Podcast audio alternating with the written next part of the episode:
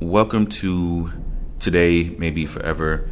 I'm Floyd Hall, and I have the pleasure today of being in conversation with one of my favorite artists who does not know that he's one of my favorite artists, W. How's it going? It's going well, man. Thank you for having me. Glad to have some time with you today. Today, Maybe Forever is this idea about, well, today being finite, forever being finite, but infinite also in different ways, and talking about art and place and context, and just what people are doing in this current moment. So I'm glad you have some time to spend today. And one of the things I did not know about you is that you're from New York. Yeah, I was originally born in New York. Originally born in Brooklyn. Where in Brooklyn? Ah, wow. I was born in like the Flatbush area. And then I moved to Queens. Okay. Then we moved to Far Rockaway, Queens. Okay. I lived in Flatbush. Oh, word. For about a year. I lived Ocean and Caton, mm-hmm. Over like that southeast pocket. If you're looking at like Prospect Park, like the southeast portion of that area, like a couple stops away on like the Q, mm-hmm. Q train, BQ train. Anyhow. But take me on your art journey. Like, you know, from East Carolina, I know you end up there. Yeah. But like take me on your art journey from Queens to East Carolina. Okay, so Queens was about, like, I would say the early 80s. You know, we were living out there in Far Rockaway, which if anybody is familiar with New York, Far Rockaway is like the end of New York. It's out there. And during the time in New York, it was, even though we lived like in the suburbs part of things, New York was going through a really rough time in the city. You know, this around the time of like, you know, Bernard Goetz and, you know, a lot of crime and stuff happened in the city. So my mom wanted to move us out of there. And we moved to North Carolina to a place called Fayetteville. And that's where I grew up. So coming from New York to Fayetteville was like a complete shift, you know, because we're talking about like major metropolitan city, water, and all that. And then you're going to country, rural. Felt like going back in time, you know, for a while. So that's where I grew up. And, you know, I went to junior high, part of elementary school, junior high, high school, and college there. So, so I went to East Carolina. After high school, went to college, and, you know, that was the thing to do, is either go into the military, because it's a military town. Fayetteville's a military town. So the most common thing is you either go to college or go to the military. I went to college, and I went to East Carolina because at the time they had one of the top programs for art. And I went there for 5 years. You know, originally the plan was to do 4. Do 4, but then ended up doing 5. And my major was communication arts. That was the overall title. Got a BFA in Communication Arts with a concentration in illustration. So, but one of the things they made you do back then in the program is you had to learn graphic design. You couldn't get out of there without being at least a decent designer. And so after that, I left and got a job taking on the art world, designing car ads. Okay.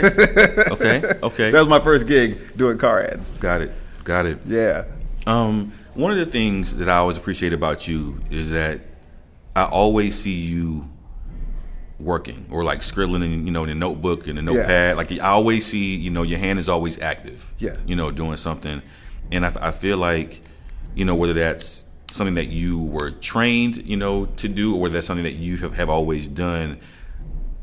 I like artists, or sort of seeing artists always immersed in their work. Even if it's not something that's for the public, it may just be something that they're trying to work out on their own. Oh, yeah. And I always see you working, yeah, whether it's for the public or for yourself. I'll tell you something. So back in college, I used to make my own sketchbooks. So I started doing that, making my own sketchbooks, because back then, you remember back when baggy jeans were in? Yeah. Like, you know, Jinko jeans and like the Carl Kanai jeans, they had these really wide pockets in the back. And I wanted to make sketchbooks that fit in my pocket. Mm. So I'd make them, I'll design them really thin and, you know, sort of fit like in the back pocket. So I started doing that. And as an illustrator, illustration major, the big thing was your process, because you had to get stuff approved along the way. So you would do thumbnail drawings, then you'll do final drawings, and then you'll do your final concept and all that. So I got in the habit of like planning out my ideas, you know, in different stages. One thing that changed a lot for me, there's two things that changed my whole look at how to the ideation process. One was I went to the library back at home and I got a copy of Norman Rockwell's book, How I Make Paintings. And it went through his process step by step by step. And seeing that blew my mind. And I made the mistake of returning it to the library. I should have kept it. I should have just took the L and paid the fee.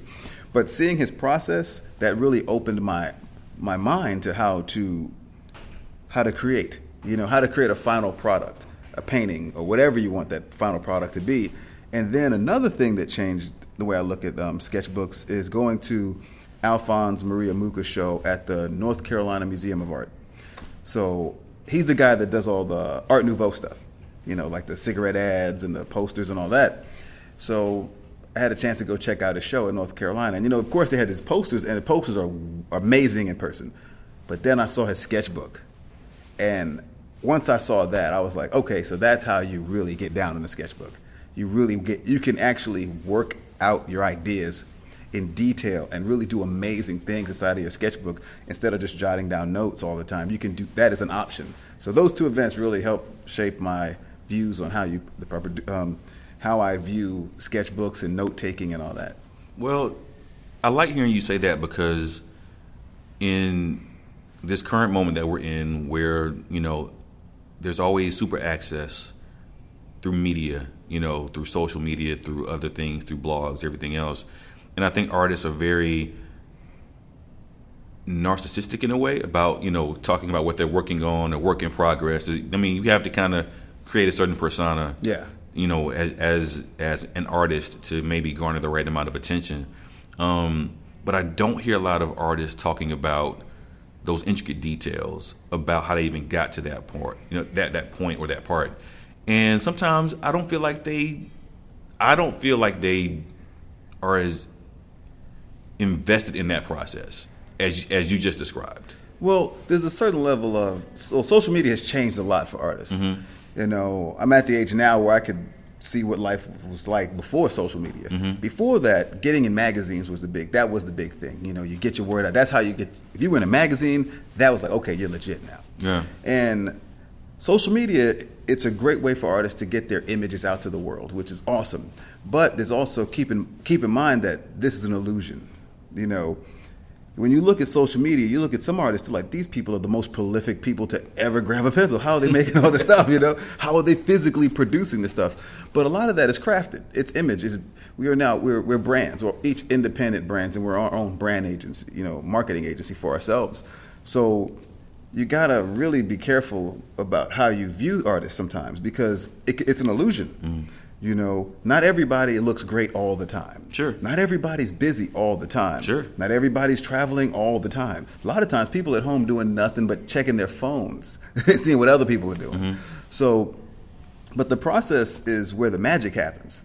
You know, it's cool. The sexy part is the final product, you know, looking at the painting, showing the work. But the real magic happens in the process. Yeah. And I think whatever your process is, that's what you should be crafting and working on. You know, because that makes your work better. Well, you are also a curator. So we haven't talked much about ABL yet, but you're also co-founder of Art, Beats + Lyrics. We'll get into that. But just as a curator, you know, you're looking at lots of art. You're thinking about artists. You're thinking about placement. You're thinking about presenting these artists in a certain kind of way. When artists are approaching you to be in the show or in the shows over all these years, can you tell as another artist? Can you tell when another artist, a younger artist, maybe isn't deep into their sketchbook or deep into their process? Oh yeah, yeah. You can't hide in the drawing. There's no way to hide. Mm-hmm. That's one of the most honest things you can do, because you can't make up an excuse for your bad drawing. You know, there's no, you know, it's like you could see and you could check out when you look at somebody's sketchbook, it tells a lot about them as a person. Mm-hmm. Are they meticulous? Do they care about detail? Or are they about the big idea? Are they about, you know, catching an emotion? Or are they capturing an energy? You know, what are they thinking about? Where are they trying to go with this? You know, do they just have a general idea and figure it out on the back end, or do they figure it out on the front end so that the back end is easier? You know, you could tell a lot about people in that. That's why I like looking at people's sketchbooks, mm-hmm. you know, because you can see that. You can see where they're coming from or the lack thereof. Some people don't have sketchbooks. Some artists just say, you know what, I'm just going to go straight to the canvas. I don't have any, there's no process. It just, everything happens on the canvas, and that's how they operate. And how do you, when it's warranted, you know, provide critique or mentorship, advice, game, whatever you want to call it, when there's an artist who maybe comes to you but is not ready, or you see that they're not deep into what they need, you know, need to be doing to get to where they want to get to? How do you go about that if and when it comes up? Well, when I see someone's work and I see that it may not have the final touches that it needs. As a curator, it's my job to present options to make it better. Mm-hmm. So if somebody turns in a piece that maybe just not there yet, I'm like, hey, I have an idea what can make this really pop. And you got to let them know you're on their team. You're not critiquing them because you're trying to beat them down. You want them to look great, because if you look great, I look great. I don't want you to look bad in the show. I want you to look awesome, you know, and I want you to look better than me. So whatever it takes to get you from point A to point B, from looking okay to looking amazing, we're on the same team. We're working together on it. Some artists like to take suggestions. Some artists do not like to take suggestions. And I find that the artists that take suggestions tend to fare better, because I'm the curator, right? I watch everybody come in that warehouse and work. I've seen a lot of people's process. And I also see a lot of crowd's reaction. You know, I see what work pops at a show. I see what pieces people gather around or want to take pictures or want to purchase or whatever. I see that. So it's coming from a point of, hey, we're in a warehouse, and I know you see your work all the time in your studio, but I see it out in the field. Mm-hmm. And I see how certain things work and certain things don't work. Got it. So we're having this conversation currently at Atlanta Contemporary, and I wanted to ask you, as a curator of contemporary culture, you know, that's what you're doing with ABL, mm-hmm. In a place where you're bringing together art and music. Music is art, but, you know, mm-hmm. all those different things together. What is and what has been your vision for what ABL should be, or the platform that it should exist as? What is your vision for that? Well, when we started, there wasn't a lot of opportunities for artists like us. Mm-hmm. You know, a lot of contemporary street artists, a lot of graffiti artists, a lot of painters. There wasn't like a place for us. So when Jabari, it was his idea originally, and he put it together, and the first show had like 300 people show up. And then after that, we partnered up, and then we've worked together ever since.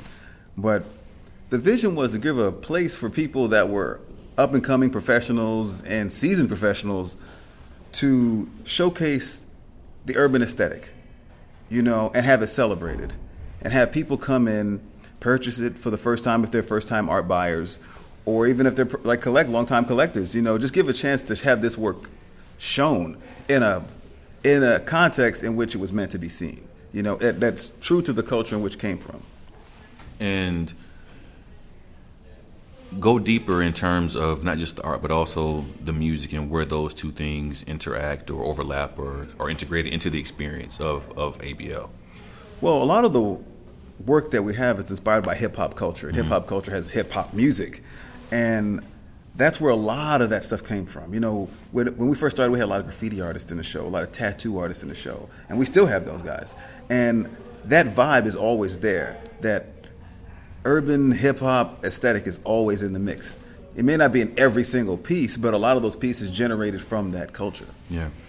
You mentioned something before we got on where you were talking, and you mentioned that. So let me back up. You all are in 9 cities now? About 9 or 10. Okay. Depends on the year. Okay. So it's almost like an art circus, if you will. You're kind of traveling around. But one thing that you mentioned previously before we started recording was you mentioned something along the lines of when you start to travel, you realize that there's a you in every city. Yeah. You know, it's almost like parallel universes. Talk about that, because, you know, artists, going back to social media, we have a chance to connect and follow each other's work, and you can sort of see the end result. You see the image of the work, but you don't always meet the person because you're miles separated. Yeah. Talk about what it's like to meet your parallel, you know, universe you. Yeah, so every city, like, and I have to say, it's like a lot of different cities, you'll go there and they'll have similar events, you know, or similar ideas with similar people. And it's cool when you connect with folks, because you're like, wow, you guys are trying to do something like what we're trying to do, and you're in a completely other side of the country. And now with social media, you can follow people, you can look them up and all that, and you can see what they got going on. But it's sort of like you're taking it out of context, because you're just seeing like snippets of it, highlight reels. Because social media is, especially Instagram, it's just highlight reels. Sure.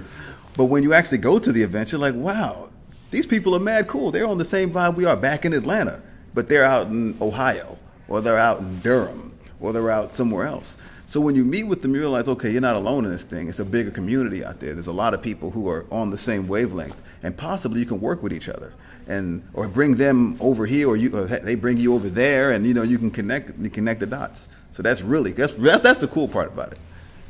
So what is the evolution of that from not just a space standpoint, but I'm thinking more about documentation, recognition.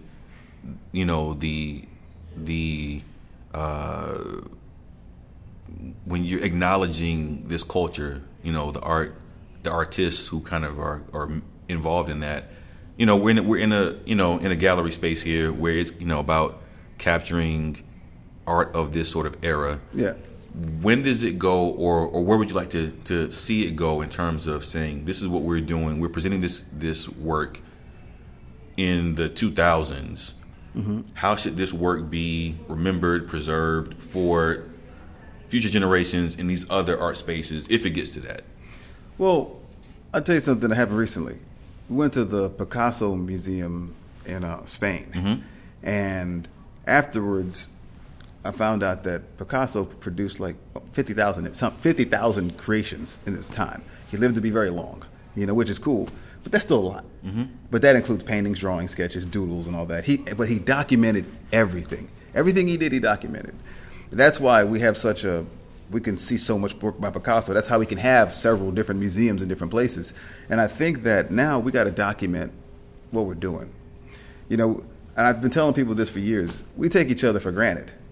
You know, being in Atlanta, we're fortunate enough to know a lot of talented people who do stuff in other places. They just live here, and, you know, you've been hanging out with them for years, but, you know, truth is they may be on tour in Europe doing stuff, or they may be on tour ever, but they're outside of the city. They're pretty well-known people, but here they're just your homeboy. Right. And I think that when people look at this time years and years later, and somebody from some university sits down and discovers this, you know, like, oh, wow, I didn't know such and such. They all hung out together, you know, and they all ran in the same circles. Because if you look at how Paris was around the time of Picasso, a lot of people hung out together because they were contemporaries. You know, they were friends. They all knew each other, but there's no documentation of that. So I think it's up to us to document what we're doing and tell our own stories, because if we don't, somebody else will, and you may not like it. And if you ever want to see how that plays out, look at you ever seen like a documentary on like a great musician, and then the musician gets on there and is like, oh, my greatest inspiration was such and such. And then they show a black and white photo of that person holding the guitar and just pans in, and that's it, just pan. Right. Yeah. You don't want to be that guy. Yeah. You don't want to be you don't want to be black and white photo that becomes the pan. So be out there telling your story, because if you don't do it, you don't know how your story is going to be told. Yeah. And you may not be in it. True. And on that note, and we just talking shop here.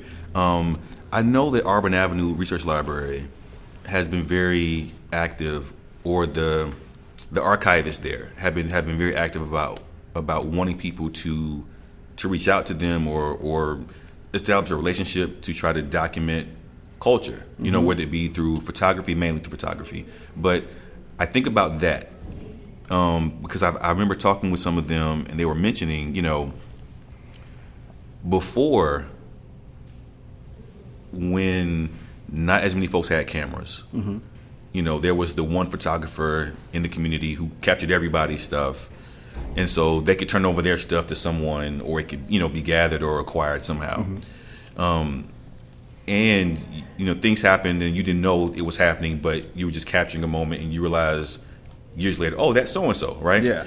Now, I think there's an awareness of culture being created, and there's an awareness of we should document this, but not necessarily the avenues of knowing where to go with that. Yeah. And so I think with the library, because Auburn Avenue Library functions in a different capacity than like your regular public library, like they're there to collect culture. Mm-hmm. I think sometimes it just needs to be maybe a bridge between the culture creators and content creators and them to say, hey, we're doing this. How do we make this happen? The other challenge is technology. Like we all probably have 2 or 3 of our old phones mm-hmm. that we kind of throw it in the drawer and we get a new one. I think we're kind of better about, you know, having the software update and we mm-hmm. capture our photo collection. But so much of these moments are stored in a very fragmented way on everyone's phones. Yeah, or even amongst like different hard drives, and different computers. Yeah, so it's you know, how do we become more intentional about, let's pull some of this stuff out. You know, let's look through it, take the time to actually look through it and see who was there, who was doing what. And then to say, this is probably of some value culturally. Now let's try to make sure that we get it to an institution that wants to preserve that. I think someone's going to have to put things in context. Mm. And that's going to be the tricky part, because you're going to have a lot of information. Yeah. And then actually putting it in a format that people can understand. Because, you know, everyone's living their own lives. And if you just take everybody's pictures and everything, it's just going to be a billion pictures.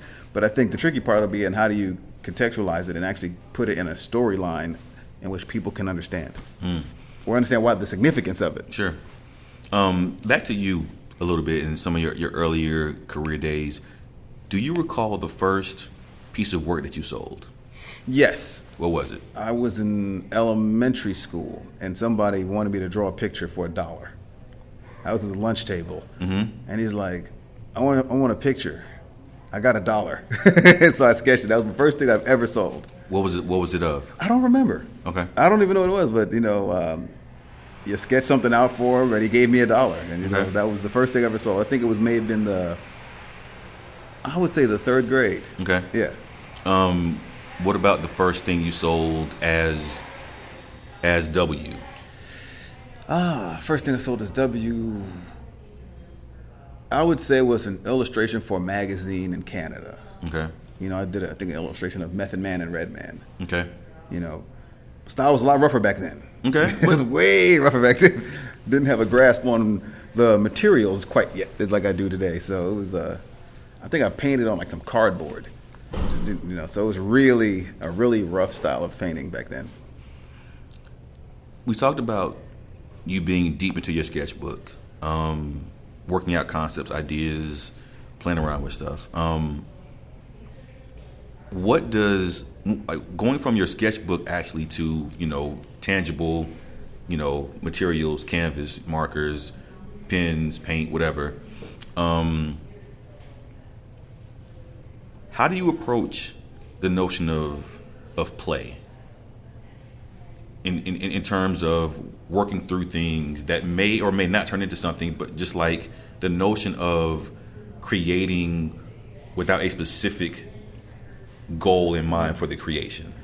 Oh, so check this out. So we just got back from Spain. Mm-hmm. And that was something, that very topic was something that I was toying with. Like, okay, you got all these different sketchbooks for different ideas. What do you do for fun? Mm. Now, though I have fun doing it, so I decided to make a travel sketchbook, you know, which is all done in pen, no pencil, just straight pen, 2 different pens, and document the experience.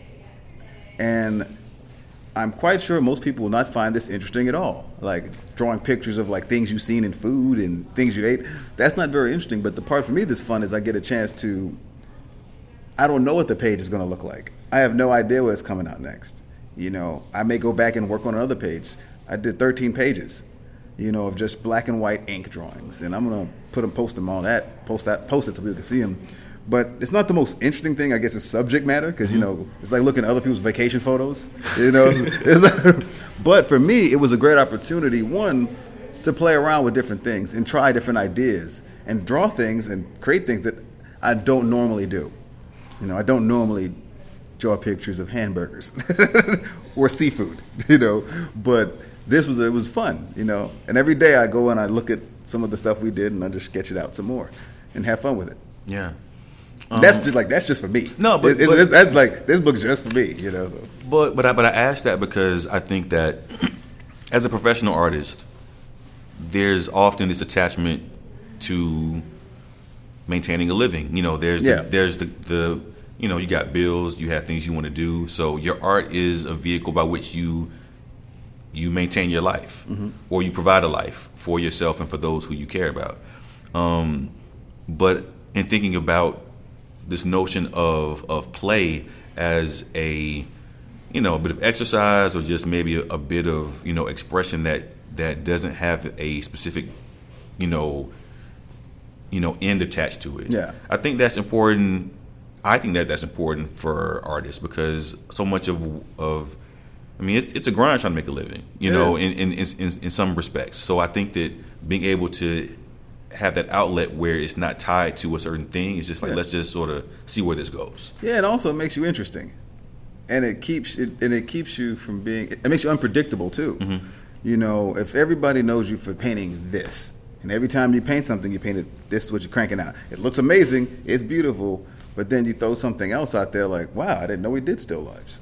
You know, that's pretty interesting. Mm-hmm. Or I didn't know he liked to draw all these, you know.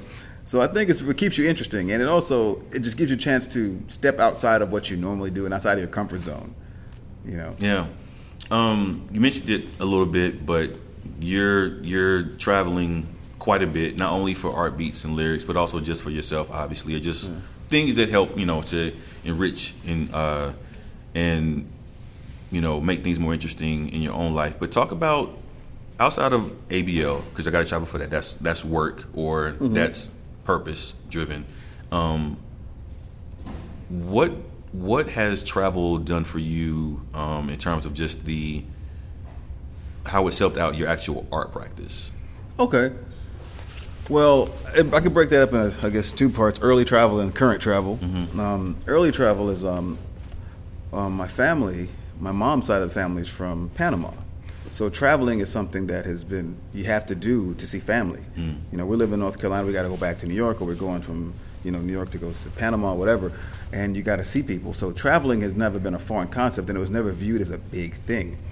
And as a kid, you know, my sisters went all over the world. You know, one went to Germany, another went to Korea. So we had a chance to go to Germany and see one sister and hang out with them and hang out with her and everything. And going out there as young, it takes the mystique of travel away. It's not a big deal. It's something you do. It's not it's the big trip, gotta dress up and go. You know, it's just like, okay, that's something you do. Now, later on, like currently, Kat's my girlfriend, you know, we travel and we want to go to all the top museums in the world. You know, there's about 17 of them we picked, and we've knocked off all but, like, I would say maybe about like four, you know, and you get a chance to see the best art in the world, the best that people have put out. You get a chance to see it, and you get to look at it, and then you get to compare it, and then you get to learn about it, and you get to see how things stand up over the test of time. Mm. It's one thing to be hot now. It's another thing to be hot 500 years from now. That's a different concept. You know, it's one thing to be a good painter. It's another thing to be amongst the greats ever, you know, to ever pick up a brush. You know, it's a different mentality. And you get to look at the details and how technically they created these images. When you get up close and you're like, I don't know how they would even see that, considering they didn't have electricity. There you go. Yeah. You know, so, you know, they didn't have electricity. Nighttime comes, you're done. You know? And they couldn't go, a lot of these artists couldn't go to the store and buy paint. They had to mix your paint. And they were able to create that. You know, so with technology on our side and the convenience of all that, what are we doing? Mm. You know, is our stuff going to be hot 500 years from now? Minus all of the pomp and circumstance and all of the promotions and all of the stuff that we got going on now to help, you know, make a living for ourselves, we'll be able to produce the type of work that people want to see 500 years from now, 600 years from now, 1,000 years from now. You know, or will our work be something that people want to restore? There you go. Or even can restore. Yeah. Because you can look at some of these paintings, you can tell the ones that need restoring and the ones that don't, because the colors are changing. So when you go to these places and you see like almost like a yellow finish over it, it's the varnish. So then a lot of times you can't really do nothing about that because, one, it's old and you don't want to damage the actual painting. But, you know, I think it's stuff like that sometimes, you know. So I don't know how this is going to pan out, but I hope that we're producing and hope that we can still produce the type of work that people want to see years from now. Yeah. As we wrap up, when are you at your best? When am I at my best? That's a good question. I think I'm at my best when I'm busy and I'm working. You know, the best feeling, I think, in creating is the moment when it starts to pop. And it's the moment where when you're in the midst of creating a piece, when you start turning the corner and you're like, oh yeah, this is going to be dope. That moment. You know, because before that, you're still trying to figure it out and walk through the darkness and the mud and all that stuff. And then it comes a point when you add something and you're like, okay, this is when it's going to hit. This is going to hit hard. And I think that moment feels the best. And I think that's when I'm at my best. When I get to that moment, then it's all good from there. Awesome. Let everyone know how they can get in touch and stay in touch and kind of follow whatever you got going on. Okay, so we got a couple of things popping off. You know, you can follow me on Instagram and Twitter at W, which is DUBELYOO. Of course, with Art, Beats, and Lyrics, we got that. You know, hashtag Art, Beats, and Lyrics or at Art, Beats, and Lyrics on Instagram. And we're getting ready for the tour. And also, we started a podcast called The Unruled Podcast on Stitcher and iTunes and SoundCloud. Awesome. Thank you, W. Thank you to the Atlanta Contemporary for kind of giving us the space to have these conversations. And, I appreciate it. Cool. Thank you.